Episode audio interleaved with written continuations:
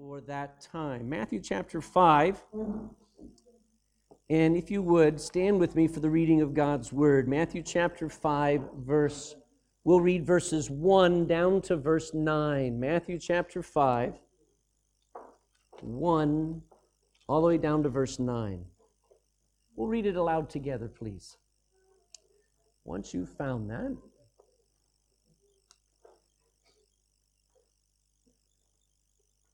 All right, let's read together, starting in verse 1.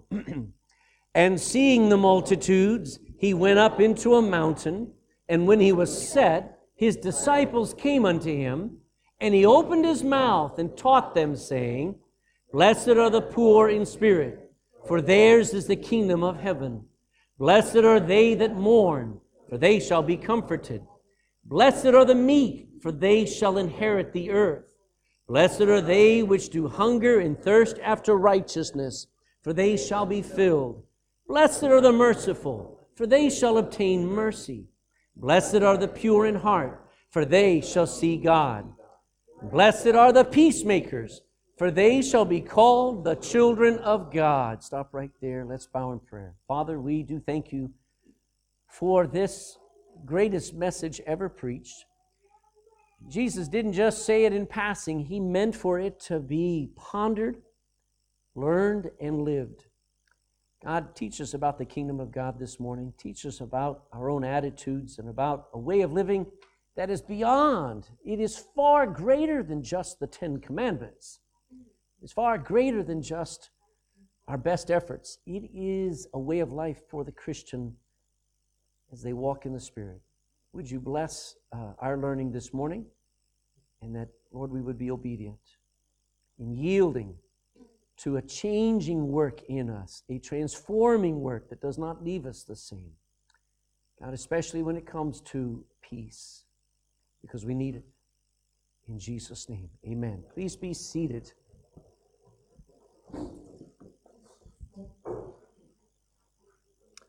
Okay, we're in the Beatitudes here. We're learning how to live in the kingdom of God. Jesus is just beginning chapter 5. Now, we're taking basically every Beatitude during a Sunday because these aren't, these, these are power packed. There is a ton of things that we just sort of never ponder, and I, I intend for you to truly ponder the meaning of these Beatitudes. We're focusing this morning on Beatitude number seven. There are eight in this series here. And number seven says, Blessed are the peacemakers. Now, there are three kinds of people in this room. Now, I know you can hear a lot of summaries of people's nature, but let me describe for you in relation to peace. There are peace breakers. You ever met a bully? there are peace breakers. There are also nose breakers. And anyway, uh, there are peace breakers. There are peace fakers. Meet a politician and there are peacemakers. Now, peace breakers love an argument. They're quick to fight. As a matter of fact, they don't mind if they win or lose, they just like to get into a fight. Okay? If you've ever seen a, a schoolyard fight, you know what I'm talking about. Two kids start going at it, and what does everybody else do? They run to it. Okay? Peace breakers have a sharp tongue. They feel compelled to, to give their opinion and make sure everybody knows they're right and everybody else is wrong. Peace breakers manipulate, cut down one another.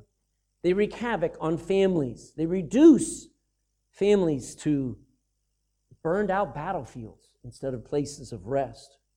Peace fakers, well, they just keep quiet. They never stand for anything in case they actually do get into a fight. These are the kind of people who deny that they have a problem. They always are giving in to other people's anger and pushiness. They basically become distant family members. They just sit there and they try to just be at peace with everybody. Those are peace fakers. Now, we don't normally find fault with them because they kind of don't add to the fuel. You understand what I'm saying? But Jesus doesn't say, Blessed are the peace fakers. He says, Blessed are the peace. Hey, peacemakers are the kind of people that draw on God's grace and they practice the powerful principle of peacemaking that God has taught us in His Word, as I'm going to show you. They make real peace. By the way, that's probably the most work you've ever imagined trying to bring peace into a war zone. Look at how many peace treaties have been signed over the years and how many people have tried to bring peace into war zones. It is a lot of work, and it's not magic, it takes work. But it is the surest way to preserve your marriage if you have at least one person being the peacemaker in that home. Now, which one of those are you? Are you a peacebreaker? You love a good fight. Or are you the quiet one that always just pulls back when there's an argument? Or are you a peacemaker? Now, most people have no idea of what real peace is or looks like. Let me give you a, a definition of, of uh, uh, here of what peace is. Peace is being free from agitation and frustration. Can we agree with that? it is being free from the grip of fear and of even terror. It is being free from the need for anger. You don't need it. And you have no anxiety. And you just have something called quietness of mind, a tranquility, a calmness. It is conscience at rest. No stress, no worry, just peace. Real peace is very rare, would you agree?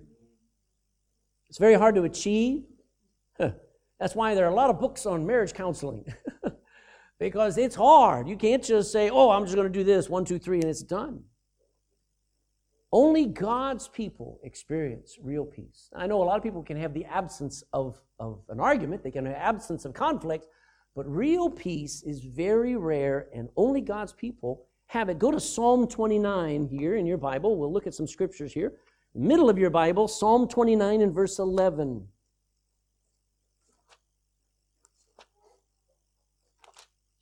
Psalm 29 and verse 11.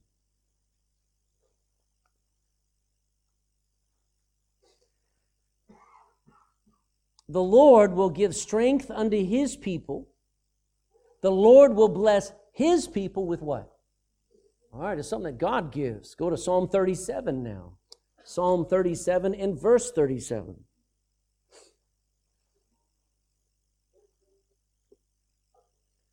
Mark the perfect man. Take note of that perfect man, and behold the upright, the godly. For the end of that man is not stress, but it's what? It's peace. Another one, Psalm 119, still in the book of Psalms. Psalm 119 in verse 165. Psalm 119, 165. Great what? Here we are. Great peace have they which love not EastEnders and doesn't love YouTube and love the disco. Great peace have they which love God's law, and nothing shall offend them. Isaiah 26. You're in Psalms, go to the right, find a, book called Isaiah, chapter 26 and verse 3. Isaiah 26 and verse 3. When it says thou, it's speaking to God. It says, Thou will keep him in what's the what's the kind of peace? All right. We've got great peace. Now we've got perfect peace. Thou will keep him in perfect peace, whose mind is stayed or locked on to thee, who thinks about you, because that person trusteth in thee. So there is perfect peace for the believer. Psalm 32, back to Psalm 32. Psalm 32. And I want to show you that this is, this is for the believer, for the Christian. Psalm 32 and verse 17. Hmm. There is no 17. What was I thinking? Quiet in church forever. I have no idea where it is. Maybe it's Isaiah. Isaiah. Let me try. I thought it was in line. Let me try Isaiah 32 17.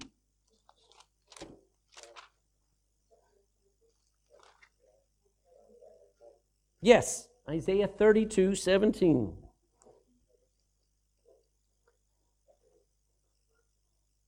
All right. Isaiah 32 17 says this, and the work of righteousness shall be what? All right, the result of doing something right is peace. And the effect of righteousness is two great things quietness and assurance forever. Sin never gave me that peace. Sin never gave me quietness. Sin never gave me um, a, a uh, assurance. As a matter of fact, sin slowly scares you because one of these days you're afraid you're going to get caught. So, but the work of righteousness is peace. So, that's not so with the godly. You're still in Isaiah. Go to Isaiah 57 now. Isaiah 57. In verse 20 and 21. Isaiah 57, 20 and 21. But the wicked are like the troubled sea when it cannot, what's the next word? All right, so the opposite here is somebody who can't rest, whose waters only cast up mire and dirt. There is no peace, saith my God, to the wicked. John, the Gospel of John. John chapter 14. John 14 and verse 27. All this to say this that peace is a priceless gift of the Lord Jesus Christ. Jesus says this, and you ought to write it down somewhere in your house. You ought to put a star around it on, in your Bible, square it off, make sure you remember this. Peace I leave with you. My peace, Jesus said, I give unto you, not as the world giveth, give I unto you. Let not your heart be troubled, therefore, neither let it be afraid, because I have peace for you. So, it's a priceless gift. Now, when we're talking about that's peace now, let me give you some background on peacemakers. You see, there, there's a lot of confusion about peacemaking. We think peacemakers are pacifists only. We think that peace, peacemakers are people who believe in the absence of conflict that if we could just have no more war, then we'd have peace in the earth. That is stupidity. You can't remove war. You have to change hearts. You see the difference? If you just took away all the weapons, they got rid of guns, and there are more knife, knifings and, and, and killings in, in England right now because of stabbings, and they're, going, they're trying to remove knives. And ne- next thing they're going to do is they're going to have to remove pencils because you can still stab with a pencil. You cannot fix conflict until you change hearts. Is that understood? But there are people that think peacemaking means if we could just get rid of the guns, if we could just get rid of the knives, if we could just remove national borders, we'll all be fine. Are you kidding? I'd like to see you leave your doors and your windows unlocked and see how fine you'll be. You can't live without walls and doors and limits and borders, but people think peacemakers expect us to just all get along. Well, we're not. Peacemaking is very confused. They think that, uh, mo- well, let me just say this most people who live under constant conflict, they just, they just think that if they would just give in, they'll have peace. No, you won't until the next conflict. Something has to change. So you'll always have people who say, well, why don't you just walk away?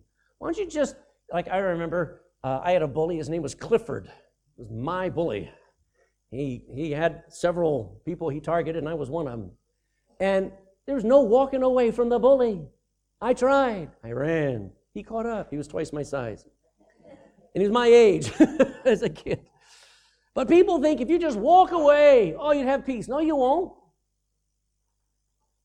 I really know that most people really aren't doing very well at peacemaking because they don't understand what it is. Secondly, there is the meaning of being a peacemaker that's very important.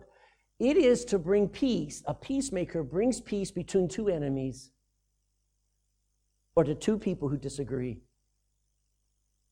It means to reconcile or reunite two enemies. A peacemaker resolves differences so that two enemies can now live in harmony. I, I, I thought about this. No one has ever been converted and changed by violence. Would that be true? Do you know what got me? You know what got my attention about Jesus Christ and about the Bible and about God, about heaven and hell? You know what? God's justice scared me. Hell scared me, but it didn't change me. You know what did? Jesus trying to save me, trying to make things right between me and God. And we weren't right. So con, uh, uh, conflict is not overcome by, by violence. Conflict can be corrected by a peacemaker. I'll talk about that. Um, the difficulty of peacemaking. There is a high cost to everyone involved in an argument, especially the person who tries to bring peace into it. Do you know it's easier just to stay at war? Would you agree? It is, it is easier to just, just stay angry than to try to fix things. Psalm 120, don't go there, but Psalm 220, verse 7, David writes, I am for peace, but when I speak, they are for war. Is that normal? Come home at night? Where have you been? Hi, honey. Take care of the kids. Okay. Are you listening, Beth and Weston? Woo! Wes is going to text, I'm on my way home. Is everything okay? Or do I go around the block? There's a high cost in making peace. When people are disagreeing or fighting or just agitated, you know, we usually end up wanting, we want the destruction of our enemy. we want them to be defeated. We don't want the fellowship with our enemy. The truth is, we humans are normally at, at, at peace at having war. We don't mind being at war. We, it is our nature to fight, it is our nature to argue.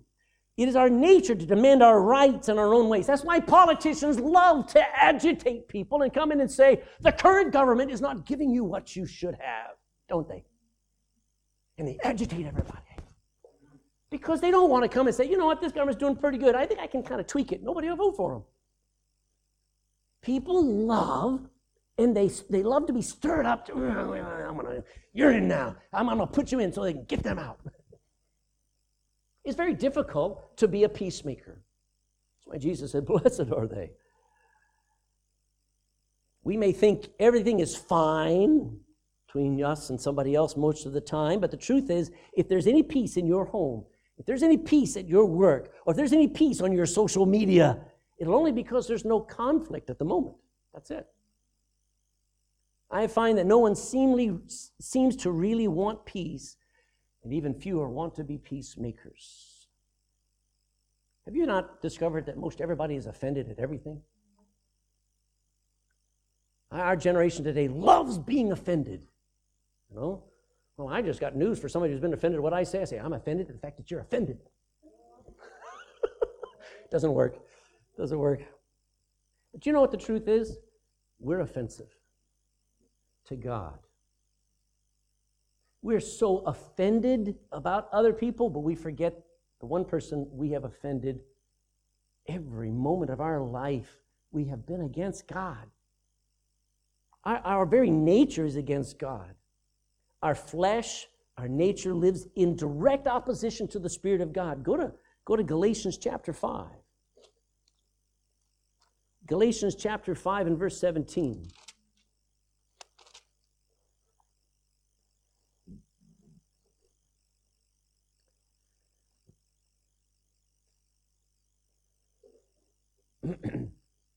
For the flesh, that's you, that's your nature, that's your body, your stomach, your thinking, everything about you. For the flesh lusteth against the spirit. Be like if if uh, if if let's put two of your kids and they're nine years old and they're in a toy store and you tie them together and one of them likes the, the you know the, the skateboards and the other one wants to go over and, and, and see the you know the action figure stuff like that and the two of them are going in two different directions and they will kill each other to get at what they want amen and my flesh wants one thing, and the Spirit of God in me wants another thing, and we don't get along. So if anybody is qualified to be schizophrenic, it's a Christian. Because we are, the Bible right there says it. These are contrary the one to the other, so that she cannot do the things that she would. You want to do this, and the Spirit won't let you. The Holy Spirit inside you wants you to do this, and the flesh won't let you. Anybody been there lately? It's difficult making peace when there is just conflict. We don't naturally know how to get along with someone who disagrees with us. So we need supernatural intervention. Because without it, we have no hope. Now, peacemakers are a special kind of people. Isn't that what Jesus said? Blessed are the peacemakers. He's identifying eight groups of people in that crowd. He's inviting to walk in a new kingdom called the kingdom of God. And he says, Those of you who seek to, to be a peacemaker, you're blessed. You're a special kind of people. You know why? Because you go out of your way to reconcile enemies. You ever tried that? You ever seen two people arguing and try to step right in the middle of that and ended up you being hit?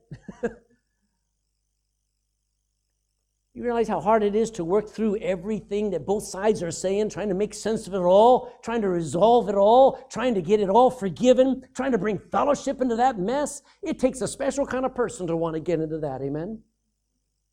it's just not easy. But peacemakers are special because they seek to restore what the world says throw away, like marriages and families You know, a peacemaker will never give up on someone and never give anyone an excuse for all the wrongs and hurts. Doesn't matter. You know, a peacemaker does sit there and listen to one side and go, yeah, yeah, yeah, I, uh, you ought to poison him. And I got the poison just for him. Peacemakers have, don't give anybody the excuse to walk away from a marriage or a conflict. Says, let's work it out. Peacemakers don't help anyone execute justice and revenge. Peacemakers just always believe God can and will restore all things. He can bring back the dead. So don't be so quick to go, well, it's impossible. No, no, no. A peacemaker never believes that. A peacemaker says, I want to restore that. I want to repair that. I want to be a fixer, not a breaker. That's why Christian counselors are pretty cool because they actually can help. Don't be afraid of them. Sometimes getting to be having the ability just to talk and have somebody else repeat what you just said, and you go, "Wow, that was stupid." Because they believe in putting things back together again. Another thing that, that peacemakers do is they build bridges across infinite distances. My dad was a, was a civil engineer. I got to see him on the job and I got to see plans.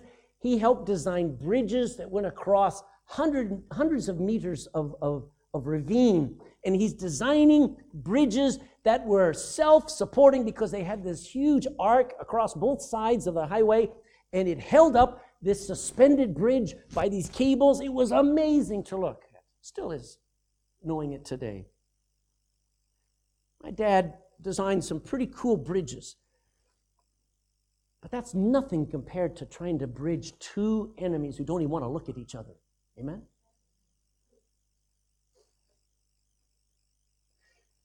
Peacemakers listen and learn and help people change. They just don't come in with all guns firing, telling people what they need to do. A good peacemaker sits and listens, picks up on all the nuances, takes a lot of notes. The, the peacemaker actually does what the two people who are fighting have not done in a long time. That's actually listen to each other. And like a good coach, they stay with people through all the needed changes. Says, all right, this is what we need to do, and I'll be here to help you do it. That's what a peacemaker does. A peacemaker says, you know, I'm not going to tell you what to do, I'll help you. They see more than the problems that exist between two people. They actually see what God meant for those two people to be, or that group to be. You know what the devil wants? Absolute, total destruction. That's all he wants. Every temptation that the devil ever gave you, every avenue for sin Satan ever dug for you, always led to your ruin. He never helped you one thing with a cigarette. He never helped you one thing with a drink in your hand. He never helped you one time on the internet trying to find out what's on there. He never meant for your benefit. So he's not a peacemaker, he's a peace breaker. But when it comes to a peacemaker, a peacemaker says, your, your marriage is a wreck, your life is a wreck. But God didn't design you that way. Let me show you how God designed you. And that peacemaker says, I see how God wants this to work out. That's faith. And Jesus actually looked out at that crowd and he says, We need some peacemakers.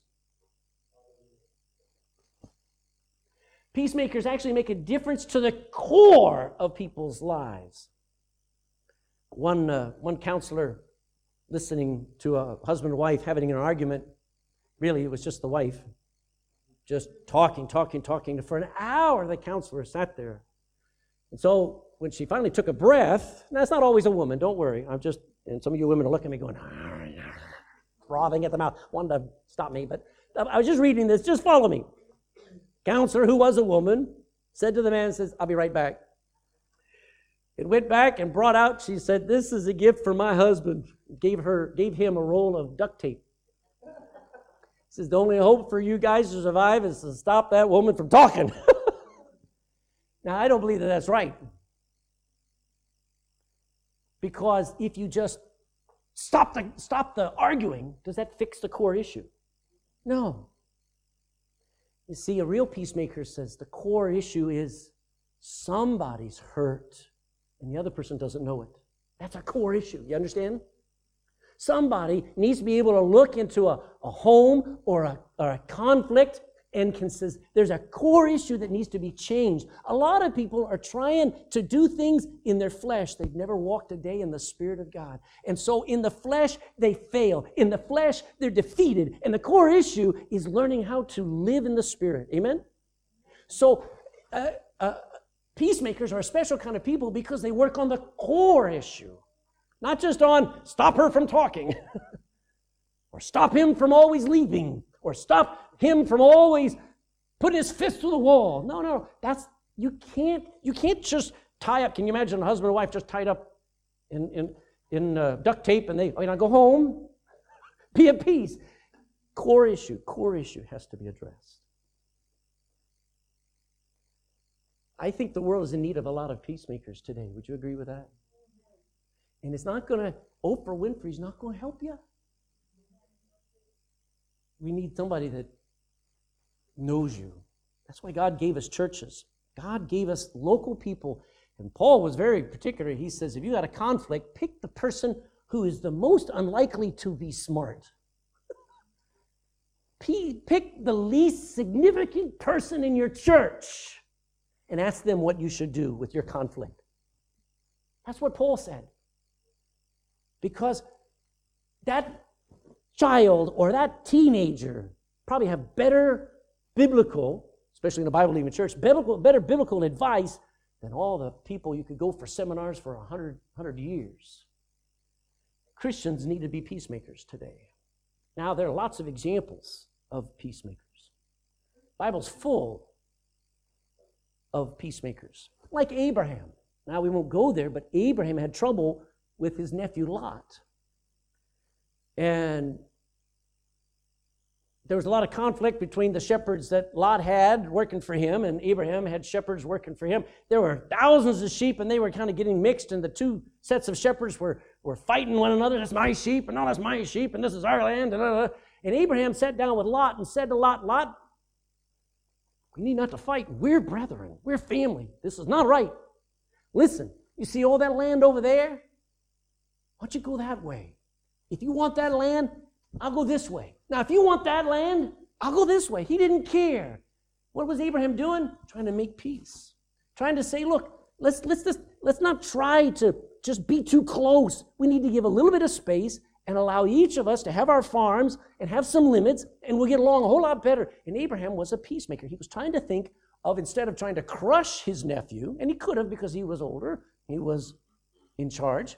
He said, No, no, I'm going to give you the respect of what would you, which side do you want to go on, which, which land? And that was an act of peacemaking.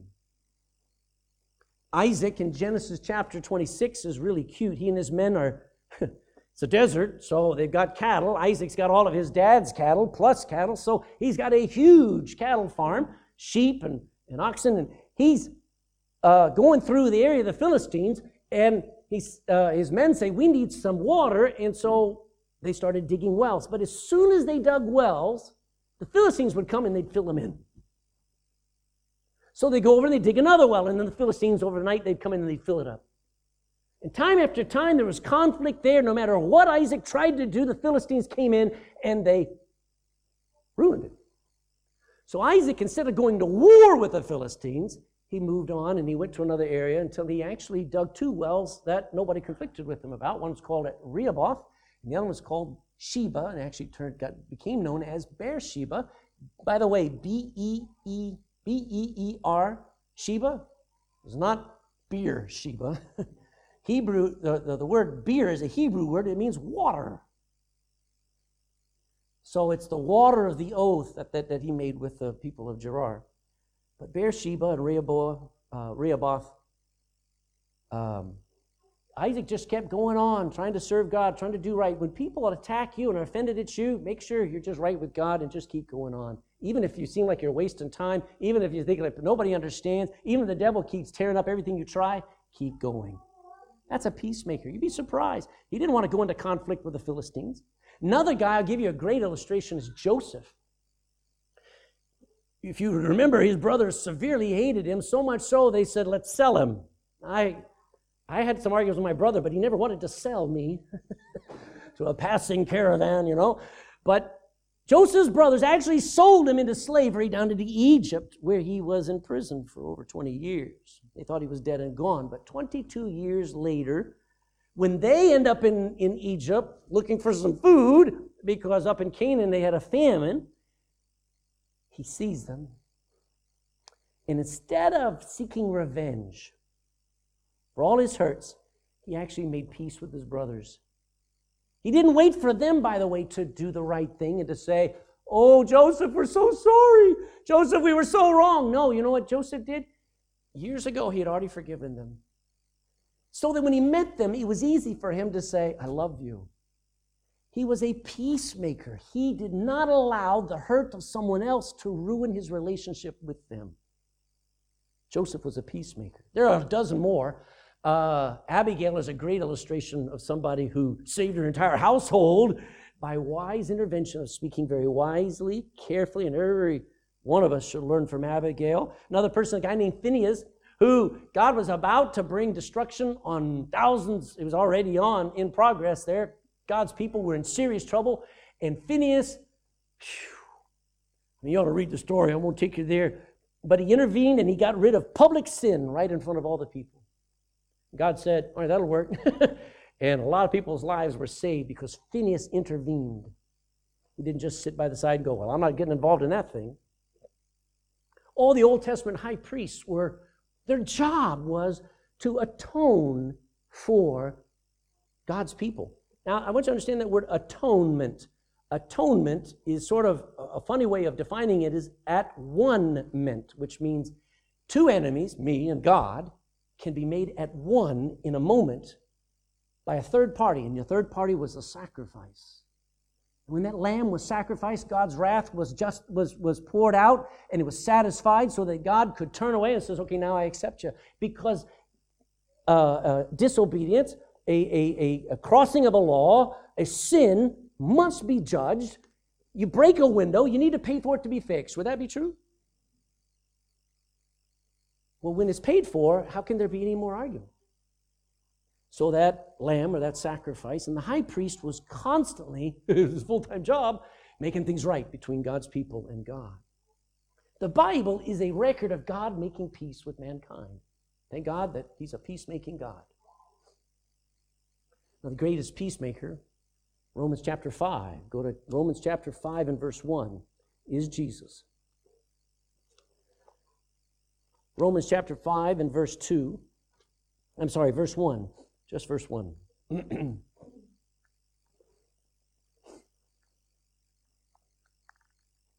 Therefore, being justified by baptism, is that what it says? No. Therefore, being justified or made right with God by my church, that's not what it says, is it? Therefore, being justified by faith, just what I believe about Jesus, we have peace now with who? With God, but it's through Jesus Christ our Lord. Now, truth is, all of mankind is in trouble with God.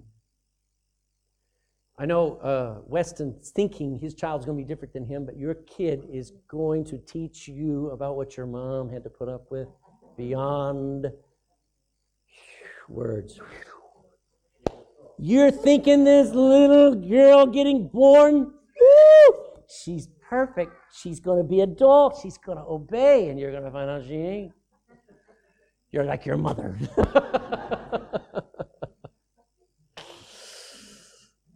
you know, mankind is, we are rebels toward God and toward His will. I mean, from birth, men are born into trouble, women are too. Men are at war with God. Don't be deceived into thinking everything is honky dory simply because God hadn't killed you yet. Just because God lets you smoke 60 cigarettes a day doesn't mean that he, thinks you're doing right. Just because you're doing, God's letting you get away right now with wrong doesn't mean that you're not in trouble with God. Amen? Carnal, self loving Christians are at war with God. James, you're in Romans, go to the right, find James chapter 4.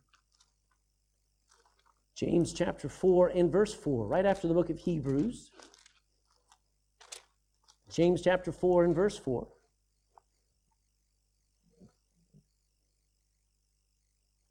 Speaking to Christians, ye adulterers and adulteresses. And he's not talking about physical adultery, he's talking about heart adultery where somebody claims to love God, claims to follow Jesus, and yet really is following everything else in the world. It really is more in love with what they see with their eyes and what they can handle with their hands, what they can taste with their tongue. And, and James says, Ye adulterers and adulteresses, know ye not that the friendship of the world is enmity. Enmity means is warfare with God. Whosoever therefore will be a friend of the world is the enemy of God. Those are Christians. John, Gospel of John, chapter 3. Back to the left. Matthew, Mark, Luke, John, chapter 3.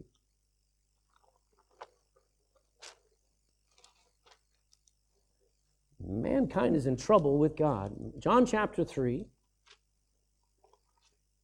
verse 18. Oh, no. Um, no, verse, eight, verse 36. Verse 36. He that believeth on the Son, on Jesus, has what kind of life? Hath everlasting life. And he that believeth not the Son, well, I don't believe all that stuff. Okay, fine. Shall not see life, but the wrath of God abideth on him. It's like a, it's like somebody's got your, got you on CCTV camera you're down in um, you're down in Debenhams, and you, you know, you see something nice and you put it in your pocket or whatever, and you try to walk out, and they got you on camera. And as soon as you walk out, you see two guys following you, and they're walking up uh, onto Patrick Street with you, and they're saying, "Hey, hey, come back here!" And you start to walk. They have your number. They're coming after you. And ever since we, folks, ever since we were born, we have done nothing but been seen by God to do our own thing to do things against God, to hurt people, to hurt to, to hurt ourselves. We have done everything wrong, and God's seen it, and He's saying, I'm coming. I'll get you. We're under the wrath of God. And the truth is, most people do not know how to be at peace with the world around them. Somebody did a, somebody counted up. I remember reading a study and listed all of the wars of the 20th century. How many remember the 20th century? It was 19 years ago. all the wars of the 20th century, when they added them all up, did you know that there were more wars in 100 years, just the last 100 years, than there were in all of history before?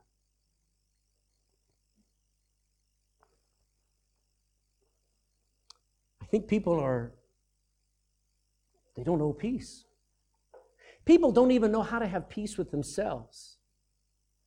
I think it's scary when somebody hates themselves. Would you agree? There are people right now who are trying to change what they are. They're not happy with who they are. There is a guy over in India who is suing his parents for having him born without his consent. Okay, that's weird. You'd imagine that is on some Jerry Springer talk show type, and you know, it's just fake, it's fraud. But that's real. There is a mindset that says, I don't want to be here. And my parents made me be born. People who don't even know how to have peace with themselves. So thank God that Jesus, God made peace with us. And you know, God made peace with sinners like us, not by ignoring our wrongdoing. I remember my son, you know what he said to Nita and I? This is Joel. Joel was brilliant. He said, Well, if you didn't have a rule about it, I wouldn't get in trouble. Remember that? We went, Joel, you're homeschooled, but you're not that dumb. Come on. We have to have rules. Well, Dad, if you just didn't make it wrong, I wouldn't be doing wrong. It's like, no. See, God cannot just say, no, no, that's not sin anymore. Amen? God can't just say, I, I know that used to be wrong under the Old Testament. I know that used to be. No, no, no. God doesn't ignore wrongdoing, and He doesn't change His laws to allow for sin now. As I said last week, there are some wicked religious leaders who believe that abortion is blessed of God. They're not saved and they're not right in the head. There are people who think that all that has changed. Don't go by the Bible, go by people's needs. Ugh. I'm not feeling very peacemaking right now. You know what God did? He paid for our sin personally. And then you know the second thing he did? He changes us personally. Do you know what Jesus Christ offers? To come into a wretch like me, to live in me.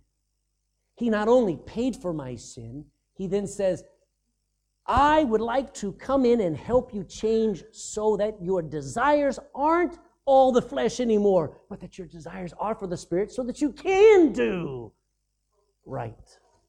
Aren't you glad that God doesn't just say, do this, don't do that? He says, this is the right way, and I'll walk with you, I'll carry you, I will strengthen you, I will be with you. Thank God that God didn't just walk away from us. He is the peacemaker in His Son. Jesus is our peace. Who's the first person we need to be at peace with? Not ourselves, you cannot deal with your own problems about yourself. I don't care if you have spots. I don't care if you're short. I'm looking at all these kids in our church, and every one of them is getting taller than me. I feel short. It's terrible. But I don't, but people have all of these issues about everybody else. You can't fix your perceptions and your, your hurts by other people until you deal with God first. Jesus is the, is the peace that we need between us and God. Then he fixes our peace with other people, especially the brethren. Then he fixes our relationship with ourselves and ultimately even with our enemies, which we'll talk about next week. Go to Romans chapter 4 and verse 25. Romans 4 and verse 25.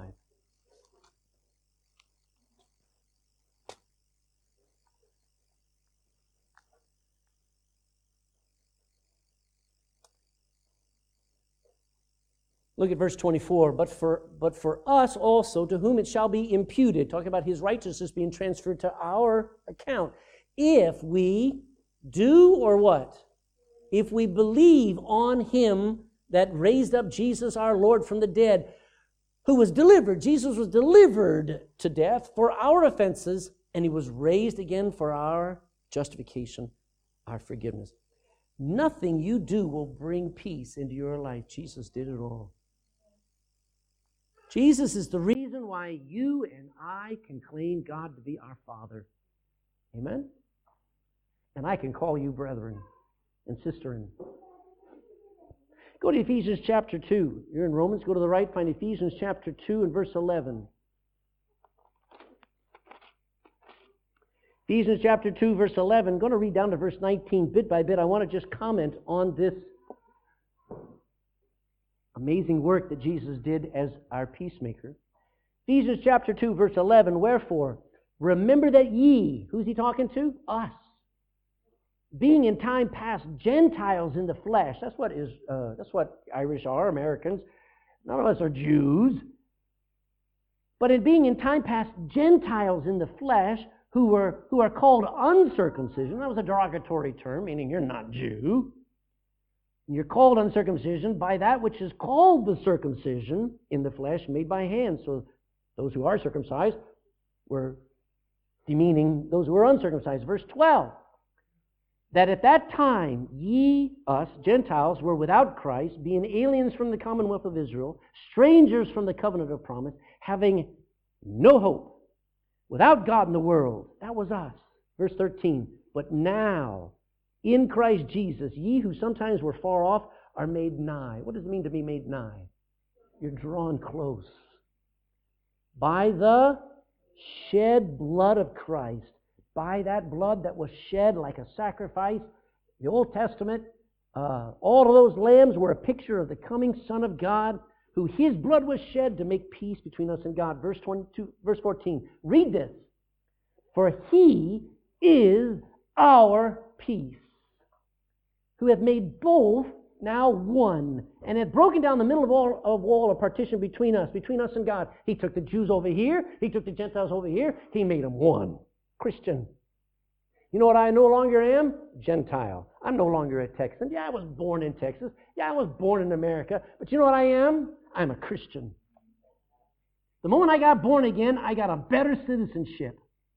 Here's a Jew. Jew says, I've got the Old Testament. I've got the law. I was circumcised. I was a Hebrew. I was a Pharisee. All of a sudden, that Jew gets saved. You know what that Jew says? I'm a Christian. There's no longer, that wall of partition between these two people groups was broken down. Those two were made one, and the wall between them and God was broken down. And that new man in Christ, a new creature in Christ, now is in the family of God because Jesus is our peace. Look at verse 15. Having abolished in his flesh the enmity, that's our, the war, even the law of all the commandments contained in ordinances, all those things that were against us, for to make in himself of twain, Jew and Gentile, one new man, so making what? So he made peace. Verse 16, and that he might reconcile both to be able to put Jew and Gentile together in a church. Can you imagine? There are people, here comes Tunde today. Tunde starts talking in Yoruba. Am I saying it right? Yoruba? How do you say your, your language? Yoruba. I can't say it right, even that. He's showing off in, in this fancy language and he says, no more English. you know what God has done? He took, look at 15, 16 different cultures, people normally, you white boy, you tried to ruin our country. Yeah, we did. I have no respect for you, and I don't blame you. You know what? In this church, as brethren, we're family now. Amen? Hallelujah. He took people that would be at each other's throats, and we're family. Only God can do that. Hallelujah. Amen? He could take people on two different sides of the street. Your dog's always in my, my, my garden.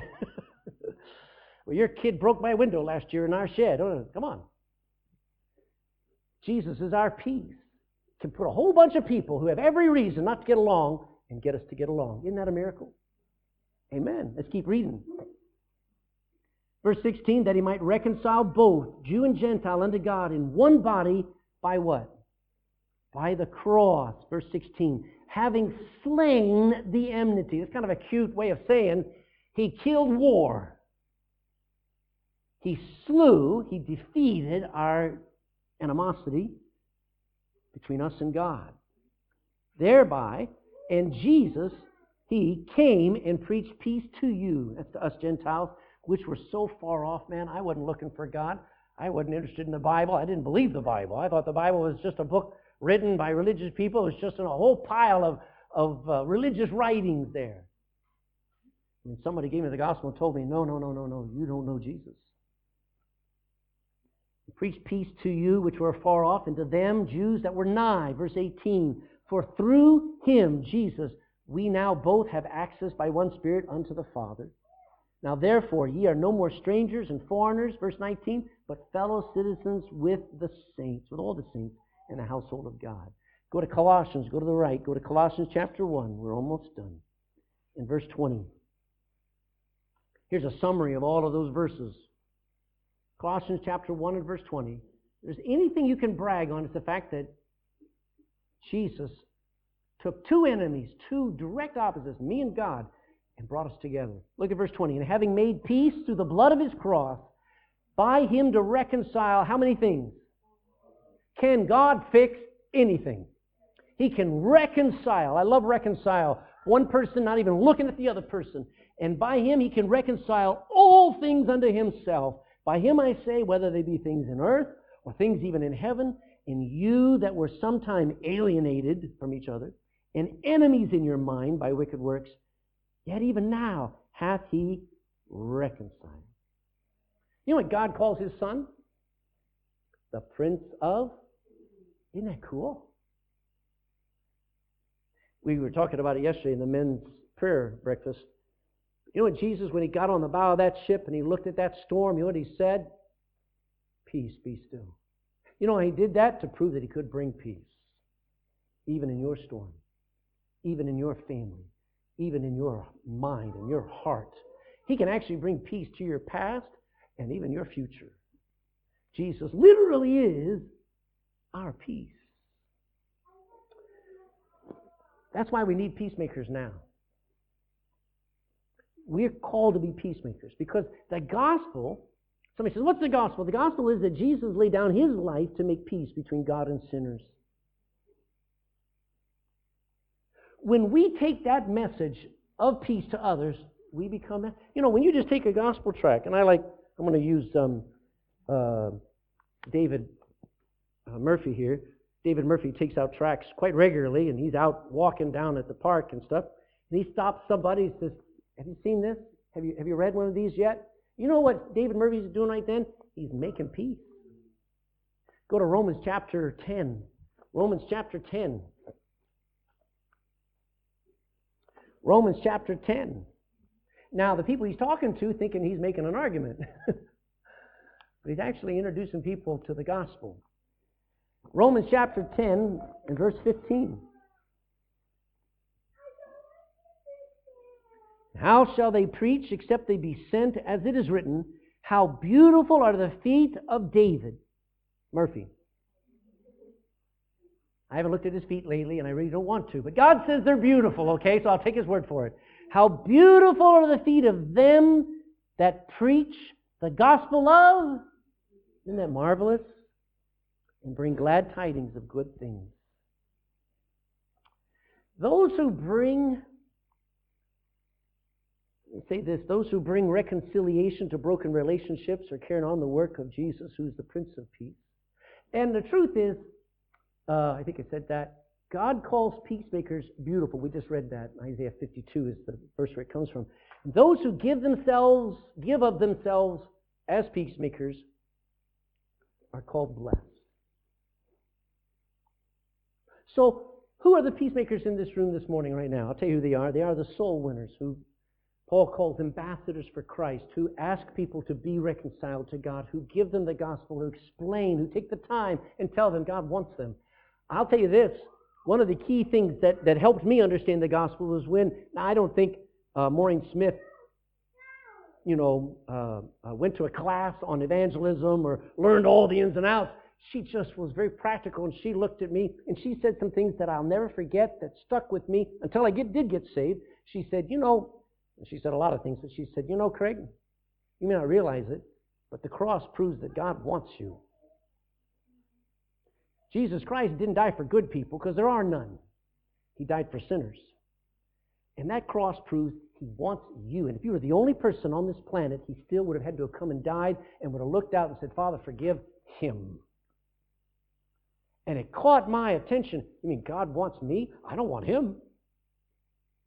But it got my attention. Who are the peacemakers in the room? They're the ones who take gospel tracts and they hand out and they say, Be reconciled to God. Realize God wants you. Bible teachers in this room, people who help out over there in, in, in children's church, who spend time with the kids. You know what you're doing? You are helping kids know that the devil may come and try to rip them apart and rip them into the life of the world, and they're in there trying to say, No, God wants you. Stay reconciled to God. And if you ever do fall away, God says there's a way home. It's called grace. That prodigal son found out he could go home, amen. And every child learning that can know what? You know, I will fail, and God will take me back. There is a thing about when we teach the Bible, we're teaching about a God who tries to make peace. There is coming a day where it'll all be over and you will face the judgment of God. But aren't you glad that is not today? You can still get, if you're still breathing, there is hope. Amen. Who are the peacemakers in this room? They're the people who stand up here. I'm looking forward to Bruce Fry preaching. I love it when Andrew preaches. I love when anybody's preaching. You know what they're doing? They're trying to get you and God back right. Amen? Every time down at RU, there's Tony. He's pouring out his heart. Or whether it's Andrew preaching, or whether it's Darren preaching, or whether it's Paul Layton preaching, you know what they're doing? They're making, they're, they're peacemakers, trying to make things right between that person who's under the bondage of their sin, the bondage of their addiction, trying to say, you can be reconciled. Peacemakers. Hmm. You know, truth that you need to con- contemplate. Number one, fences are always going to happen.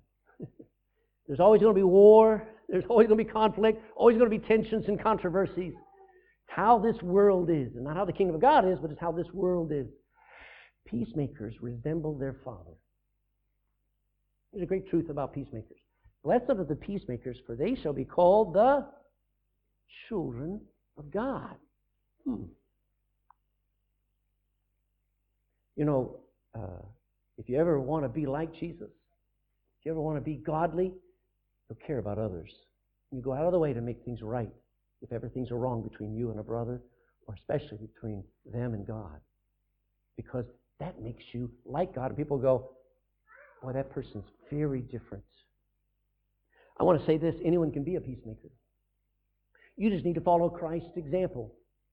You just need to be careful about what you say. You know, a counselor doesn't just join in to the argument. Counselor weighs what they say. You know what? You don't have to go and pay money for a counselor. You can be the counselor. You can be a peacemaker. You can just carefully say something to help. And you know, in your argument, you don't even have to have a third person. The two of you, you and somebody else arguing, you know what you need to do? Be careful what you say.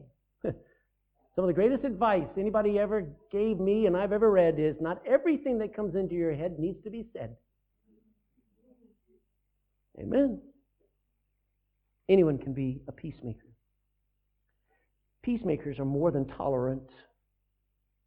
They're trying to please the Lord. You know what the Bible says? In Proverbs chapter 16, it says, When a man's ways please the Lord, he makes even his enemies to be at peace with him. If you ever want to make a difference in somebody's life, you're not doing it just to make them happy or make things better between you and them. You're trying to get them to please God. And you're trying to do it. So here's a great truth make the first move. Get involved in helping people get saved. Get involved in, in ministering to other people, listening and helping. Go to RU, sit there and realize there's a great ministry in 12 Weeks to Freedom that where you can help somebody be reconciled to God. You make the first move. If you ever find yourself in an argument, make peace. Drop the weapons. Stop saying what you feel like saying and make the first move. That's a peacemaker forgive fast and completely. That's what you're trying to. If two people are in an argument, or you got to get forgiveness in there fast, or else it's not going to be fixed. And if there's any unforgiveness in your heart, forgive fast and completely. Go to Ephesians 18, 8, 5.18. Go to the right, Ephesians 5 and verse 18.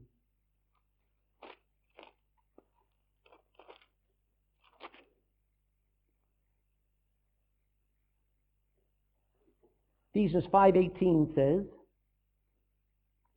and be not drunk with wine, where everybody turns to when they're in conflict. You ever notice that? Why are you down here at the pub at 2 in the morning? Why don't you go home? Well, if I go home, all hell's going to break loose. Give me, another, give me another drink. So be not drunk with wine, where is always excess, but be what? filled with the Spirit. Why? Because the fruit of the Spirit is love, joy, next one, peace. Don't try to do it on your own. Depend upon the filling of the power of the Holy Spirit. And let me just be real plain. The truth about peacemakers is they're always constantly having to make peace with others. Peter, let me just read for you this in Matthew 18. Then came Peter to Jesus and said, Lord, how oft shall my brother sin against me and I forgive him? Till seven times? Please say only seven. And Jesus said unto him, I say not unto thee until seven times, but until seventy times seven. Some of you are going, I don't have enough fingers. 490 times. What is Jesus telling Peter? Peter, you're going to have to forgive people a lot. So peacemakers don't have it all figured out. They don't live where they don't have problems. No, they're constantly having to make peace with other people all the time, too. And just forgive. There's three blessings of being a peacemaker. Number one, you have a great testimony to the world. They'll be, you'll be called the children of God. You, won't, you know what James and John were known as? The sons of thunder. that means they got in some fierce arguments. But you know, they changed. They became the sons of God. It's a great testimony to the world to be a peacemaker. People know you have love one for uh, you, people know that you are my disciples if you have love one for another, not conflict. You'll have a lasting work in the world, which means you can give back life where there was war and death. You can help resurrect dead marriages and broken homes and estranged relationships and it lasts because it's a work of God. And you have, I believe it's the best work in the world. If you ever got to lead your children to Christ, it'll floor you, it'll thrill you. You, you just went, man, this is the most priceless thing. It will bless your home when the parents get to lead their children to Christ, faith in Christ.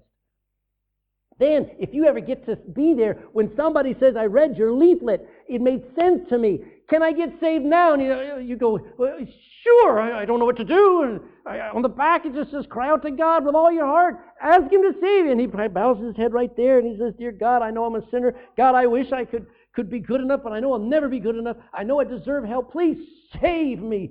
I read into the track and I believe it would just save me now. You know what? Your eyes will be just, you'll want to quit your job and go soul winning full time. That's what I did. It, the, it is the best work in the world to help people get right with God and get saved and live for God. Great test, great blessing of being a peacemaker. Now, there's three kinds of people in this room. Can you remember them? The peace breakers, the peace fakers, and the peacemakers. Which one are you? I think it is super difficult being a, peacemaker. I'm not going to tell you it's easy. But according to Jesus Christ, they are a special kind of people because they're following a perfect peacemaker, Jesus Christ. I just ask you to, to make the first move. You know, I think you got to understand, God already made the first move with you, didn't He? He didn't ask you to become good so He could save you. What did He do? While we were yet sinners, Christ died for us. So He's already made the first move, hadn't He? So any other conflict from then on that you experience or that you're involved in or that you can be involved in, you make the first move. Don't wait for them to invite. Don't wait for them to ask. You get in there and say, listen, I've been praying and I don't know if I can help, but I'm available. I'd like to help. You, that is freaky, but blessed are the, not peace fakers, but peacemakers. Show people how to forgive fast and completely. Realize, always realize, dear Christian, your need for the filling power of the Holy Spirit. Let's pray. As I do, I'm going to ask you something before I pray. Every head bowed and every eye closed. Let me ask you. Not really, this message wasn't about whether you were right or wrong with God. This message wasn't really whether you're saved or lost, whether you're born again or you're just living your old way the way you've always done. But I got to stop and ask you, are you right with God? Is Jesus the Lord of your life, has He saved you? Kind of crazy if you got all these hang-ups with God and you won't realize He's trying His best to make things right. He made it right not by all these expectations of you, He made it right by Him keeping all the expectations of perfection and taken the punishment for all your wrongdoing. That's called grace. God became a man so he could die in your place. If you think that you can find something better than that, have at it. But if today could be any day, today would be the great best day for you to finally say, Lord Jesus, I want to be saved. I want to be reconciled to you. I want to know what it means to be to walk with you, to talk with you, to know you're in me. You just you just don't want to be in heaven. You want to dwell in the heart of every believer by faith. So I ask you now, would you be reconciled to God yourself? All you have to do is ask Him, cry from your heart. You say, I don't, I don't have all the answers. You don't have to have all the answers. You just need Jesus Christ. You know what He did for you. Will you believe it and allow it to be enough? Dear Christian, let me say if you've got anything against anybody else in this planet, you got to make things right. You got to try. They may not want you to, but you've got to try. Your pride won't let you, but let me tell you what, the Holy Spirit inside of you is screaming, let's make this right. Is there anybody you're at odds with? You don't, you say, well, it's not that I got a problem. No, yeah, you do. You had a problem with them. You don't respect them, you don't talk to them, and you need to make things right. Be the first to make the move. Be a peacemaker. And get in the habit of it because our world needs us to be peacemakers, not fakers. Lord Jesus, I just, I've done my best. But now up to you to fill in the gaps, fill all the holes, and make sure it's very easily understood that for our peace in Christ, everything can be fixed. Pray, God, our homes would be different because we want the blessings of peace. But it's not going to happen accidentally. It doesn't happen by magic. It happens by us putting in the effort, humbling ourselves, forgiving a lot and making peace. In Jesus' name, amen.